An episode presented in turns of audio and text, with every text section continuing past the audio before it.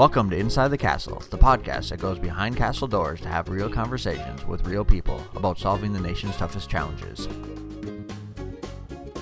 I'm one of your hosts today, Lauren Lake. And I'm Angie Fryermuth.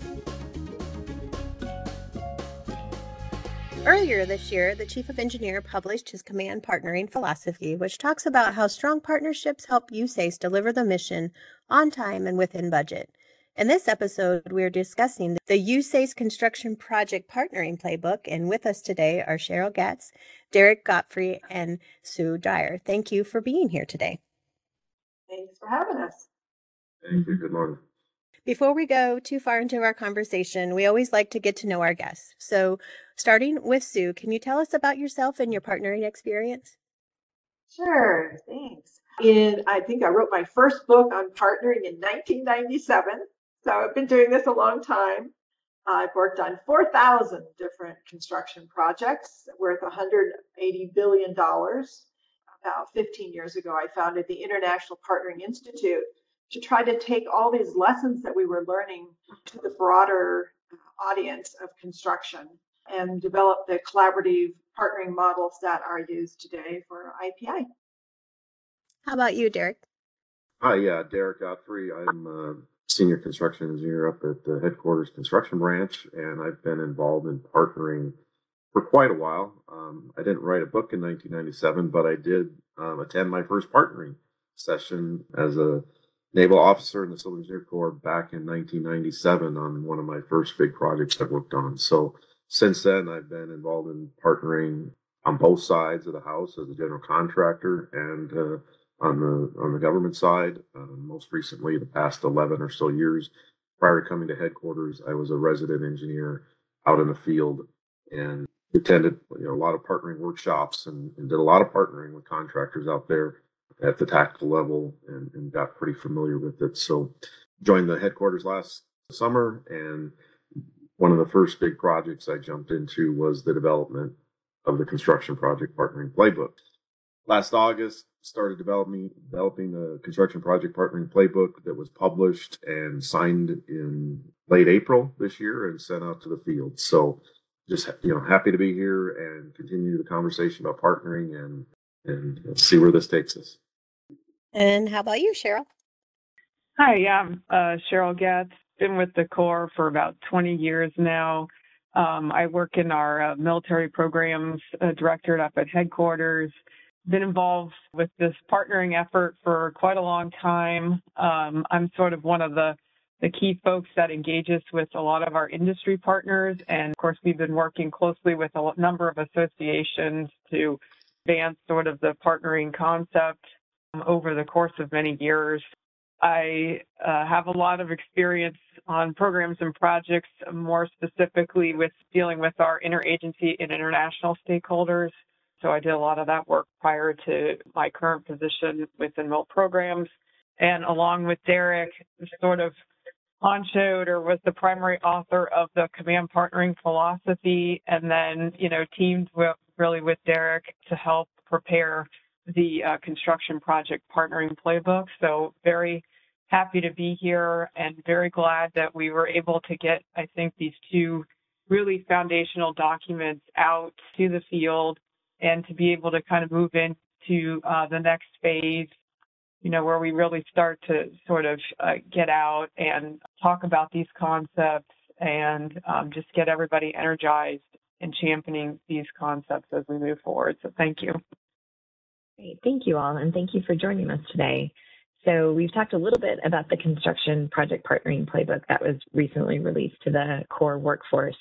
Um, Sheryl, can you start by giving us a brief overview of the playbook? What is in it and what is the intent of the playbook?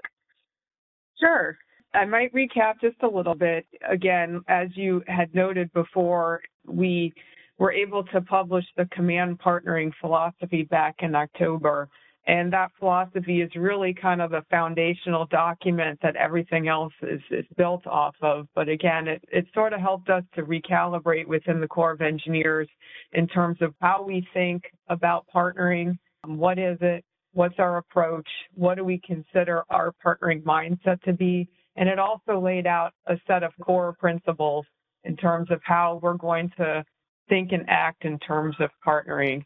The playbook, the construction project partnering playbook, is the first in a series of playbooks that we expect to publish, which really takes the basic concepts that we laid out in the command partnering philosophy and translates them into actionable processes, tools, practices, that sort of thing. So the playbook kind of walks through the entire construction project delivery process and we really walk through how does partnering apply.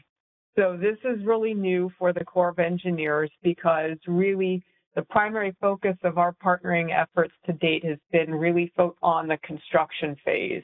So what we're attempting to do here is expand this out to say, hey, partnering really needs to begin during project inception. And it needs to be uh, consistent and it needs to be carried through the entire uh, delivery process through turnover. And then perhaps later on, we will have a separate playbook to talk about those projects that we continue to operate, maintain, sustain after turnover. So that'll be, I think, coming up in the future. Um, but for this one, we're really just focused on the actual construction delivery piece. So again, this is a new concept, uh, really focused on a lot of the pre-award, uh, prior to the award of a construction contract. And then again, the post-award piece and sort of, you know, really looking to set the standard in terms of what is the expectation for partnering across the entire delivery life cycle. The other piece that we're really happy to have is a number of appendices to the playbook, uh, which in, include a number of scalable tools that folks can use to actually carry out their partnering activities. This includes anything from like how to go about determining the right partnering intensity level for your project to how to carry out a partnering uh, kickoff meeting to um, how do you write or prepare an issue resolution ladder, and how do you go about perhaps executing a shared risk register with uh, your stakeholders. So there's a lot of good information that's available in the playbook, walks through the entire process. And then also throughout, we try to bring in some best practices from the field, you know, because again, this is really about sharing best practices and trying to codify some of those best practices in this document. I might mention that this document was prepared by a, a broad range of folks, including practitioners uh, from across the Corps, our group here at headquarters, and through a lot of outreach and engagement with, again, multiple industry associations where we really got sort of the contractor feedback in terms of you know, what should we be doing? What should right look like? Um, what kinds of things are you guys doing? And then trying to pull that all together and synthesize it into, you know, what we believe the standard should be. That really is what the playbook is. It is meant to be a guidance document for our folks in the field. Our intent is to uh, roll this out, have folks start using it, continue to get feedback from that, and that over course of time, and especially as perhaps we get additional playbooks out there that may deal with different elements of it, rather if it's planning again or the operations and maintenance or how this applies to even construction during our emergency response missions, the intent would then be to ultimately codify that in other policy and guidance within the Corps, whether that be through engineer regulations or other policy memorandum. So that's sort of where we're heading to at this point, and hopefully that's just a brief, brief summary of the playbook. So, Sue, I don't know if you've had a chance to take a look at the playbook yet, but curious as to your thoughts on the playbook. Yes, I did. And I was so excited. I could barely contain my enthusiasm for it because uh, I've written other kinds of documents like this for some other agencies. And what I have seen is that it gives you a way to know what you need to do in order to really be successful. And the playbook itself will not only make a huge difference for the Corps projects, but you guys are leading the industry in this. And other people all over the industry are going to be looking at what you're doing and watching your results. I know you've used a lot of really great best practices that we know work. Uh, at the International Partnering Institute, we've done a lot of research on partnering and what, what makes it work. And a lot of that is embedded in here. I know it's going to be very helpful, and I'm extremely excited to see it come out and be used and understood and, uh, and shared.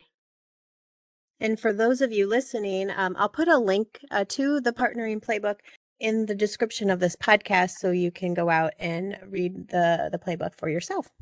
So, with anything that's new, it's always important to get it out there and get people to read it, understand it, and start using it. So, Sheryl and Darrick, can you tell us like what are the next steps and how can uh, the staff get involved? Well, again, the, the, playbook was officially signed on April 29th. We've got that uh, behind us. That was a big accomplishment. Since then, uh, we actually put up a public partnering webpage on the, the Corps usace.army.mil headquarters website. So if you go there and you go up to the top and you go click on uh, doing business with us, you can go down and find that partnering page, which has the command partnering philosophy and the playbook um, and some other information that that allows folks and contractors and, and the public to to get to the document and uh, and see what's out there. So great uh, news to have that up here in the last week or two. I, I should mention we do have a knowledge management portal for partnering that is is available on our intranet for, for folks internal to the Corps, which provides again the playbook and a bunch of those appendices Sheryl mentioned earlier are in there as templates that they can then take and edit and, and make project specific um, and use those tools as they implement partnering. In addition to that, we're, we're working on some training. We're going to have a three part training series coming out. It's going to be a video recorded training that'll get posted on that knowledge management portal page. Those topics for the, those three three part training uh, is the first one is introduction to partnering. Part two will be about implementing pre award partnering. And then the third part of the training will be focused on implementing post award partnering. So look for that training. It's being developed. It'll be available and be coming out well, over the next uh, few weeks. From that, we have uh, partnering champions identified out at the divisions. And, you know, we're going to be meeting with them again to talk about how they can use that training, how they can continue to work to identify partnering champions at the districts and with our field teams so we can see get you know get them the training find uh, ways to to get it out there and get people involved and motivated uh, and excited to use to use the playbook i think the the little longer term plan and, and long range plan for the the partnering uh, construction project partnering uh, effort is to develop a, a formal program that will have a program manager at the headquarters level who will work with those district and MSC champions on things like training and mentoring. The playbook didn't get a whole lot into a few areas like facilitator guidance and standards. We need to work on, on getting some of those resources to the field. And so that'll be part of something that the program works on. It'll also look at performance measures for project and program level uh, metrics and analytics to, to figure out ways that we can uh, leverage some resources maybe to get some, some more standard performance measures and ways of for the, the, field teams to to make sure they're on the right track in their individual projects and to make sure our whole overall Corps of Engineers partnering program is on track and that we can then use that information to continue to make it better. Lessons learned it will be something that program will work on, and then we're looking potentially at, a, at an awards program as well. So a lot of work to be done there uh, ahead of us. You know, we we've got a a lot accomplished just by getting the playbook published but we want this to be a continuing effort. And so it doesn't uh, kind of stall out with just the publishing the playbook. We, we want to continue the program on and, and make this a living, breathing thing that the Corps can use to get better and make the program better. And eventually, you know, there'll probably be a version two of the playbook because there's going to be a lot of lessons learned as we roll this out and the teams start using the checklists and and some of the tools we put in there for them to to use for the projects and and I and I'm really looking forward to the feedback we receive and how we can make it better. Great. Thank you, Darrick. And so we have Sue with us today, and Sue talked about her vast experience with partnering. In the past, I know we've spoken with both uh, Sheryl and Darrick about what makes a good partner. And so, Sue, really want to get your perspective on, on this. What do you feel makes a, a great partner? Well, you know, as I've been listening to everyone, I, the first thing that comes to my mind is I think the first thing is for people to understand why the heck we do this. Like, is this just, you know, nice things to do? What's gone? Is the Corps gone soft? What's happening? Why are we doing this? It seems, I don't understand. So the reason we do this is because it's practical and pragmatic to help us improve the delivery of projects. And I know that most of us think about it as being coming together and kind of maybe kumbaya, but it is far from that. In the new collaborative partnering models, it's about coming together to align your team to co create what it is you're going to do to be successful. And the team together creates that. Like, what are the goals? How are you going to achieve these? What are barriers to those? That is the team. And the team gets smarter, better, and faster. And that is exactly what the research shows that IPI has done that you can save somewhere between 5 and 10%. And I've had projects that have saved as much as 40% on total installed cost you can save in time. And I know when I've implemented these programs, typically we see about a 10% change improvement in overall schedule. That's pretty typical. Sometimes I've had projects that took a two year project and did them in two weeks. It really is very practical, very pragmatic. Increased safety is one of the huge things. And today, when we have fewer resources, especially human resources increased satisfaction by 12%. That is significant. And so that is why we do it. And so I think we can't be a good partner if we don't understand why we're doing it. But it also takes a certain mindset. And I really believe it's a high trust mindset that allows for collaboration to occur. Uh, and the reason that's so important is because in a project, we are all interdependent you can't succeed without the help of the others.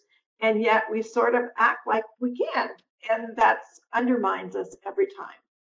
And uh, I really think that it's about a commitment to partnering. And certainly the Corps is making that, but it's at the project level. Are you committed to it?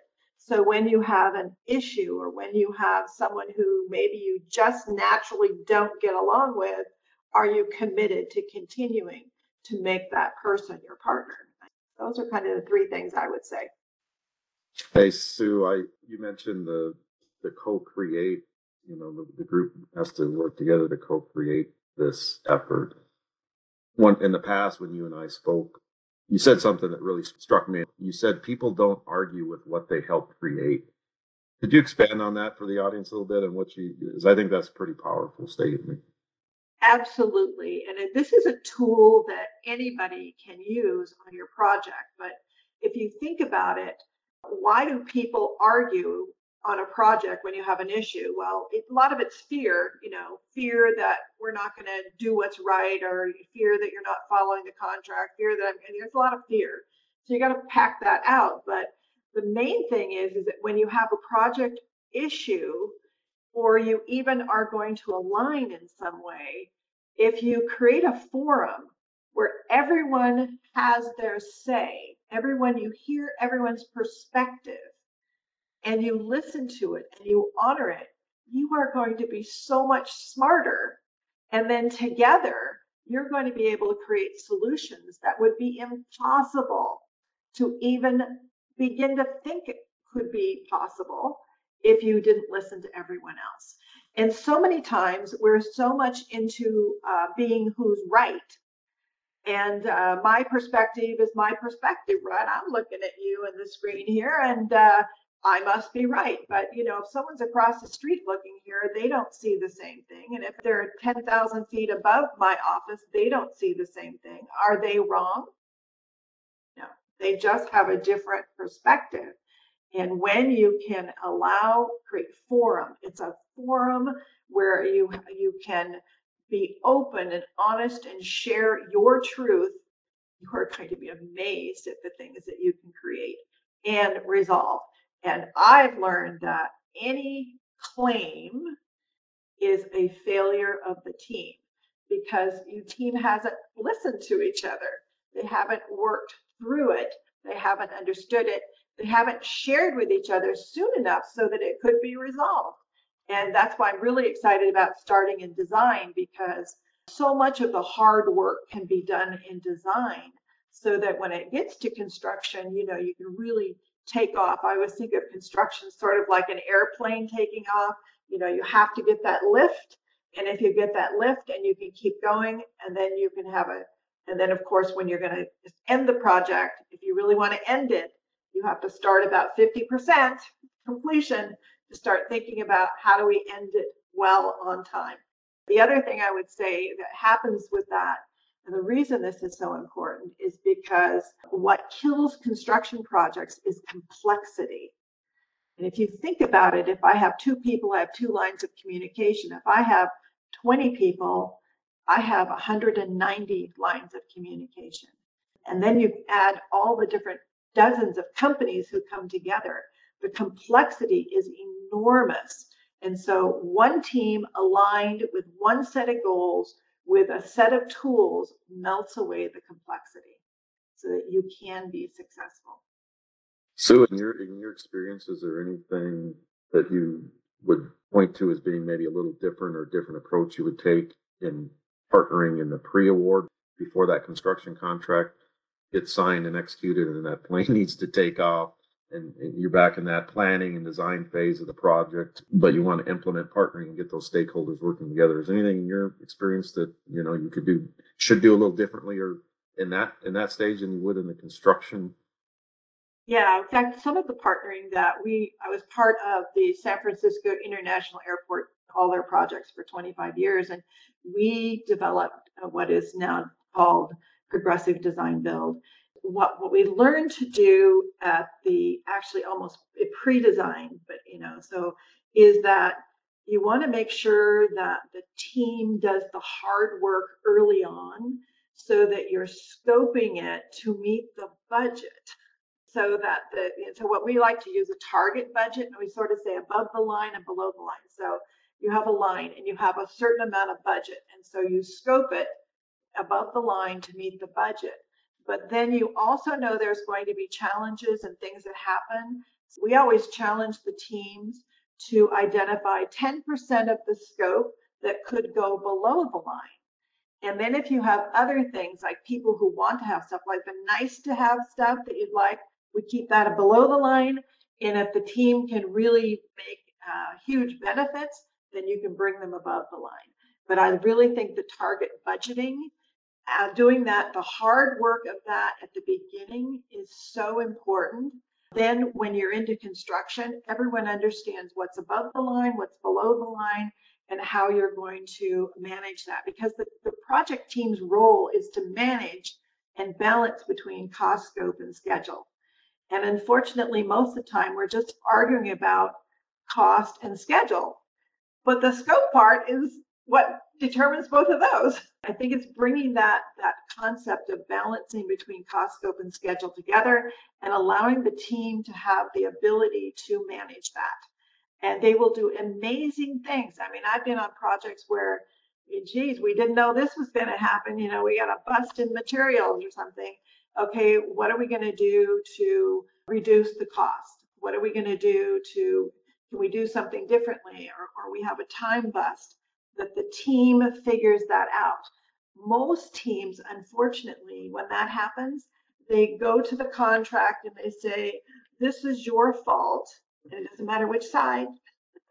this is your fault. And then they spend all their time and all their energy and all their focus trying to prove that you're wrong and I'm right. Meanwhile, the issue is not getting resolved.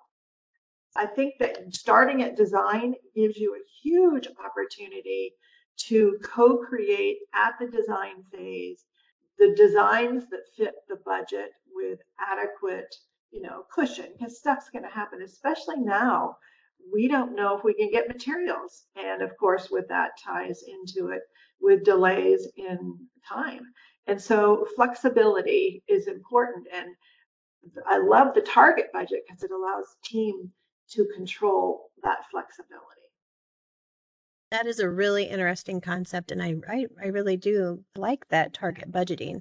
Um, it seems pretty logical, right? You make sure that the things that need to be accomplished are above the line, and then those nice to haves are below the line. And if things are going good, great, we'll move them up. Otherwise, you have a little bit of flexibility built in from my experience, it seems like when people feel included in a project from the beginning and then throughout the project, there's less conflict and more synergy around the project and thus creating a more successful project. So you were, you know, having all of this decided in design um, will help things run smoothly in construction. So what are your thoughts about including people at the beginning of a project and then throughout and making sure that there's consistent communication, coordination, and collaboration uh, throughout the project? Well, I always tell everybody 50% of the success of any partnering session is having the right people in the room. And certainly at the very beginning of your partnering process, uh, whether you're kicking off design or you're kicking off construction, because I think most of the projects are designed done with a delivery system that's low bid, you're going to want to have everybody in the room that you possibly can. Hopefully, someone who also has that construction mindset so that you're not creating your um, designs in a vacuum and that you're not creating your target budget in a vacuum. You want a, at least a core team of people who are committed to making this happen. And you, you need to decide on the project level who are the people we need to have. I'm just now kicking off a big project that's $220 million building project, but it's been trying to figure out can we get the right people in the room? You need the decision makers in the room so that we can make decisions. Who are those people based on what are the issues we're going to have? And they better form at the beginning and stay along with us throughout the duration. Because if they aren't there in the beginning, they're not going to be committed because they didn't help to create it. Remember, people don't argue with what they helped to create. So they need to be part of the creation of what the success of this project looks like. And so I think you do need to have the people in the room that you need. And then you can slice and dice your partnering too, in that uh, you may have, like sometimes I'll have a project where we have a group of third parties.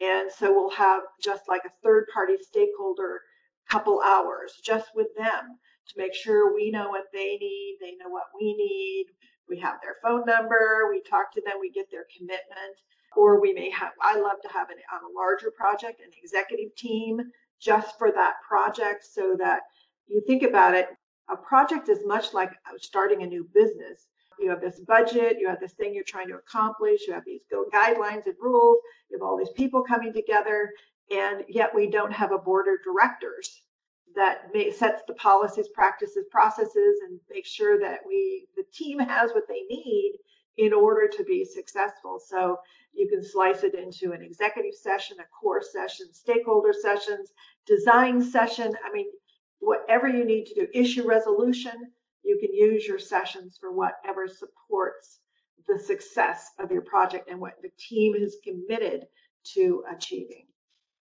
Yeah, this is Sheryl, and I I would like to reinforce the the concept of the executive session. It is something that we touch on in the playbook. We've had sort of this executive level involvement sort of requirement for what we consider to be our mega projects, which are the, the most large complex projects that we have.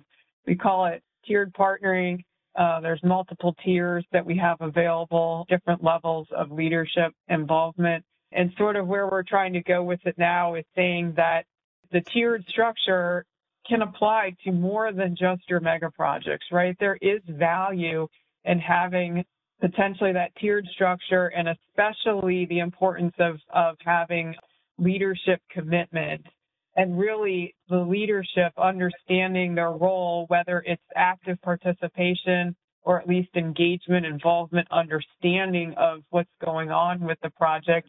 And that the other piece of it, making sure that they are enabling and empowering those folks, you know, at the tip of the spear who are actually trying to get things done so that they have the resources, so that the, the appropriate decisions are being made, and they have the authorities to act.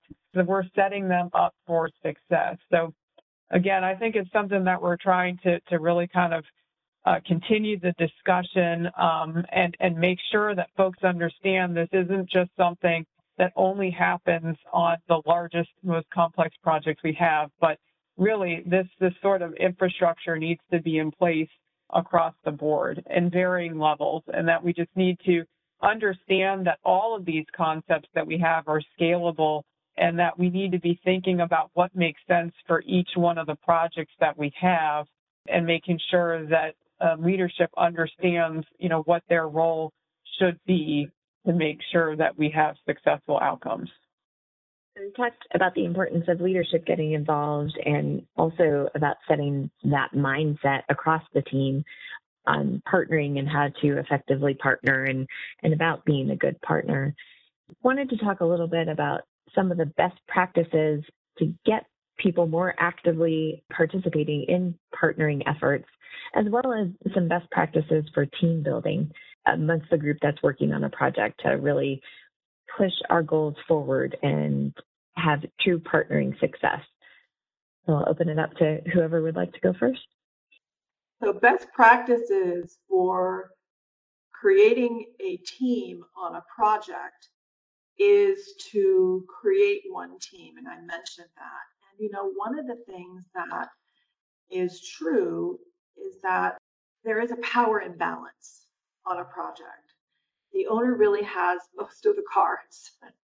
It really takes the ability of the owner to commit to partnering so that the rest of the team can kind of come forward and, and uh, bring their, their brilliance forward. Otherwise, they're probably going to stay back.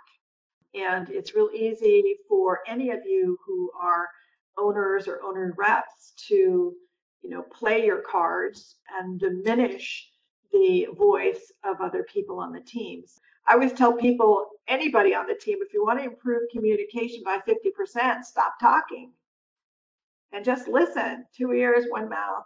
Listen and listen to try to understand what they're telling you. And you'll be amazed at how you will together be able to then co create and create wonderful solutions and very durable solutions that get implemented. So I think that's one of the things that, again, understanding the underpinning of why you're doing that. We have complexity, which undermines us.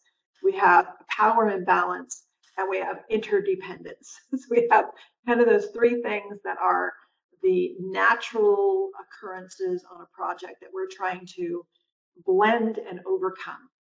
I think it's important to focus on building the team before you have an issue. And I think that gets a lot to um, the focus we have on team building and really trying to build those relationships, not just on the project, but outside the project, right? Because you know, the more we have strong relationships with the folks, not just working relationships perhaps, but, you know, again, doing these kinds of events where you're getting together and bonding and really um, creating a deeper level of, of relationship with folks, uh, building that trust level. I think it's only going to help you as you get into the hard, challenging issues that you're going to have to nug through. So if you do, if you don't have that trust level built, if you don't have those relationships, then it becomes a lot more challenging when, again, those tough things do come up and you guys, you just don't have that trust level to be able to really kind of let your guard down and then really be able to work through some of those issues together. And I would say, you know, Sue, touched on the fact that the owner does have a lot of the, the say in the project, obviously. Um, I think it's important for our folks out there in the field to understand that as the Corps of Engineer representatives that are leading the project, our project managers, our resident engineers, project engineers, CORs, all those folks that are on that team really need to show up with that partnering mindset that, that we talk about a lot in the beginning of the playbook and show the rest of that project team that, hey, we're committed to this. We're committed to the partnering process. We're committed to that forming one team, putting the project first above everything else, and getting all those external folks that aren't Corps folks, all those other parties that are involved leading the way and showing them we're on board, we're committed to doing this. And hopefully that will then send the right message and get them, you know, excited and, and willing to, to participate and, and show up and, and uh, help build that, that one team. I think that's important for our folks out there, the Corps of Engineer folks especially, to, to, to get on board with that. And, and you talk, if you look through the playbook quite a bit, we talk about how, you know, projects have a partnering facilitator, sure. But the leaders on that core team, the project managers and the resident engineers, area engineers, they are really the ones that are having to, to lead and do a lot of that facilitator work themselves. And in doing that, I think that will pull out that same um, leadership out of our construction project managers on the contractor side and our design managers on the design side and even our you know the Corps is an owner technically but we build a lot for other agencies. So getting those other stakeholder agency representatives involved and, and showing them that we're committed and, and just building that one team. I think it's important though that we we get our folks on board with that and and just some simple team building things like a potluck lunch in the contractor's trailer on site or something like that where we just get together and talk as people and not necessarily talking about the project and get to know one another better so that we can continue to develop those relationships, build the trust um, that's necessary to make this this whole effort work. Um, we got a lot of input from the field on on projects out there that have been successful and uh, have used some of those best practices that worked well for them, and they we took those and highlighted them in the playbook. So. Yeah, I just wanted to kind of reinforce that the concept of you know, one of the core principles that we tried to lay out in the command partnering philosophy was really trying to shift folks' mindset away from this concept of partnering like you've been successful if you hold a partnering workshop. Really getting folks trying to break away from this concept of either formal or informal partnering or that you've executed partnering successfully if you've had a workshop and then you've really done nothing else to follow up. And really trying to move folks to the concept that partnering is really a continuous, you know, routine activity that you always need to be thinking about and thinking about how you're going to incorporate it into all the meetings that you have, into all of your interactions, right? It, it really gets back to the concept as Ms. Dyer pointed out as well, about the mindset, right? And that everything that you think you do should be with a partnering mindset. And again, I think this is important in terms of the partnering maintenance piece, um, the importance of, of making sure, you know, that folks sit down and they all talk about how they're going to continue to help maintain and build these relationships over the course of the project.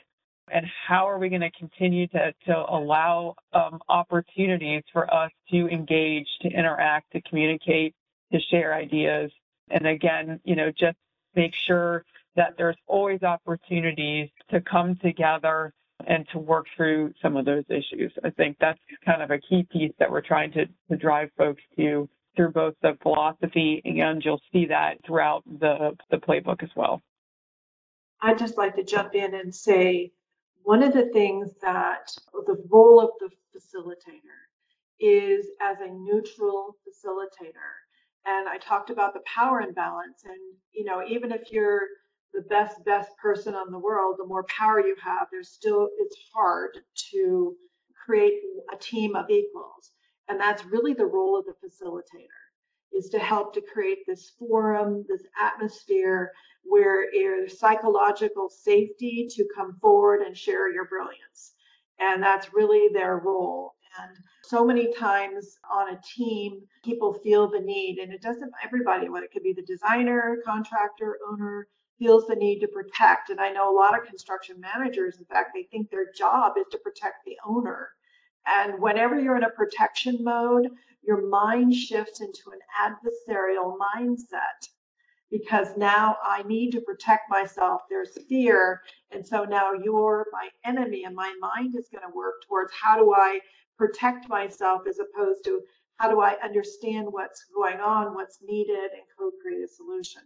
And so, whenever anybody shifts into that need for protection, if you're on a project, that's the time to step in and step towards each other and try to really listen. uh, because it's on a project where you're interdependent, you have win-win or lose-lose. And I can't tell you many projects I've been on where they're actually negotiating who's going to lose more. That's still a lose. I was born a, a, farm girl and I live on a farm. Um, my dad always said farming's a way of life. Um, and so I look as partnering as a way of life, right? Um, if you're going to be successful, it has to be ingrained in who you are as a person and what you do on a daily basis. And I think that that's the essence of the, the partnering playbook, the command philosophy. The chief wants us to have a partnering mindset to make sure that we're continuously listening to our partners and making sure that their voice is incorporated into what we're doing.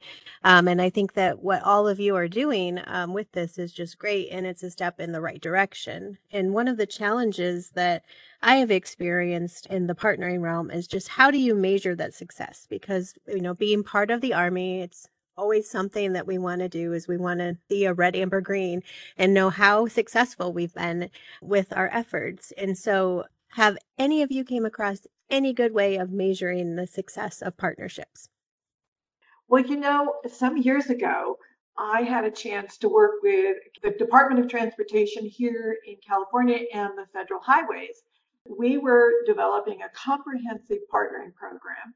And so we did a benchmark study of the best of the best project managers and REs all over the country.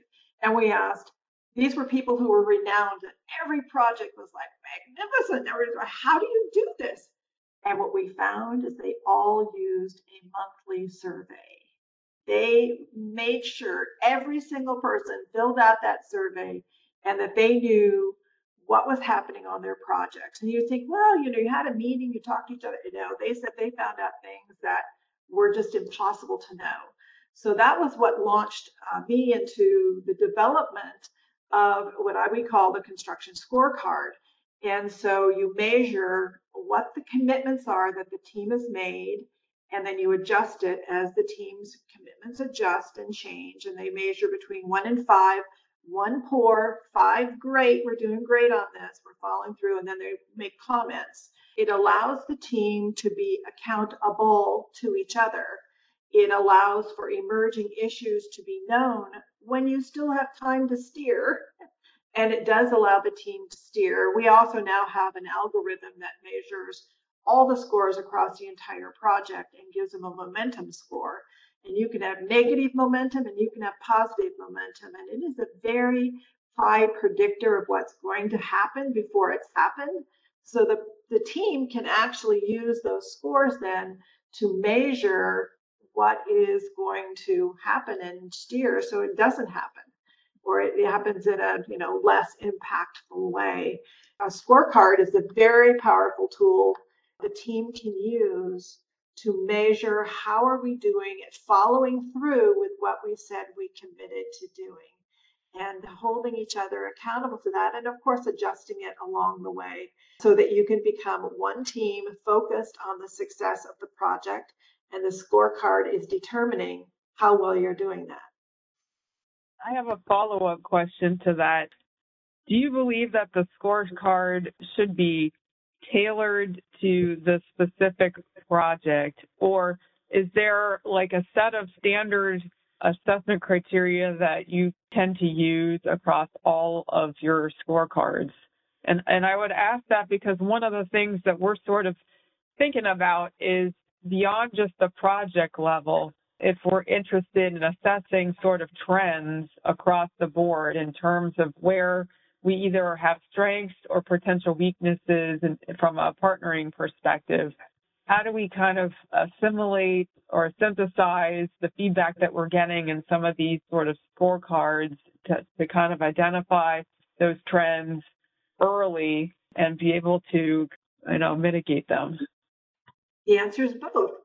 So we have categories. So we always have a goal for safety, for budget, for time schedule, for quality, uh, usually for communication. We always have one for teamwork, and we also put in the issue resolution ladder so that it's for how are we are we resolving our issues, and we also have one for trust. So we always have those categories but then the team creates the actual goal for that project. So, and we want it to be specific enough so you know if you if it, you achieved it or not. So it can't just be we will be safe. No, what does that mean? We will have zero lost time accidents. We will have zero incidents to the public. We will have no more than the average that would normally happen. You know, whatever it is, the team creates the actual goal and we expect them to be committed to that goal. These are just not words on a piece of paper and the scorecard is going to bring those back to them every single month or, or bi-monthly whatever they're doing for the risk level of their project and they are going those are going to be their guiding lights there that's what success is and so you kind of need both and there may be some things like you might even do a category with just partnering since you guys are trying to make partnering robust and committed to. You could just do uh, another measure that's just partnering. Uh, but you need those specific for the project. And then we also let the team create non-specific like specific to this project like we have an issue with a third party, like we have a railroad that we're going to have to interface with. We have a bunch of utilities we're going to have to re- interface with. We have a city. You may have goals for those specific things too, or for something uh, like we want to win. A, we want to win the first Corps of Engineers Partnering Award. You could have all sorts of different types of. We want to win an award for the best barbecue in the Corps, you know, team building the team creates these and so that they're committed to them. Again, they won't argue and they'll be committed to the things they co-create. But we do give them parameters for the things we know. We know we need something for safety. We know we need something for budget or schedule. And like for schedule, people will say, well, we've got we've got 500 days for this project. We'll build the project within 500 days. No, no, no, no. What is the day you're going to finish? That's the goal we want. What is the day you're going to complete this project? And that doesn't mean it can't change, but we want to, everyone, so you, the contract, there's a contract days, and then there's the schedule day, and then there's the day we hope to get to. One of those days, or what day in between all those, what is the one we're going to commit to doing? And if we're committed to doing that, we back up and do what do we need to do today to get there? We want uh, very detailed commitments. Hey, Sue, on the, the performance measures that you have and maybe in your scorecard that are more um, specific to like the team, not necessarily a date for completion or whatever, but more of a subjective, how is the team doing at team building and, and those sorts of things. In, in your experiences, have you seen things that work better? Like I, I know there's kind of a debate over whether everybody scores everybody else or do we just score the team? I'm curious what your thoughts are on that. I never have a team score each other ever. You want one team focused on the success of your project. And as soon as you start scoring each other, you have just broken that. You you are now multiple teams. You are us versus them. You are adversaries, and it just it sets up the wrong mindset. So it's got to be everyone scoring everyone else, and then it will come out in the comments like you know, we have a subcontractor that's not got the right attitude or we have conflict going on here, it will come out. But it's you want to act as if you are one team. And as soon as you start having policies, practices, or processes that bifurcate you or trifurcate you into different groups, it makes harder for the team to create the one team. It just, you know, it's just a you get that cognitive dissonance in your head. Wait a minute, that's not us. You know, that doesn't work. It, it just works against what you're trying to accomplish. We really appreciate you all coming together today to talk about partnering in the construction project partnering playbook. As Angie mentioned previously uh, in this episode, we'll have a link to where to access that playbook uh, with the description of this podcast. And so, again, thank you to Sheryl, Darrick, and Sue for your insights today. We really appreciate you participating in this podcast and providing some wonderful knowledge about partnering and how together as a Corps of engineers we can move forward in improving partnering and improving our project outcomes through partnering. Um, so thank you all again for participating, and we hope you have a great day. Thanks for joining us for this Inside the Castle podcast. To provide your feedback, email us at cw.infrastructure.team at usace.army.mil.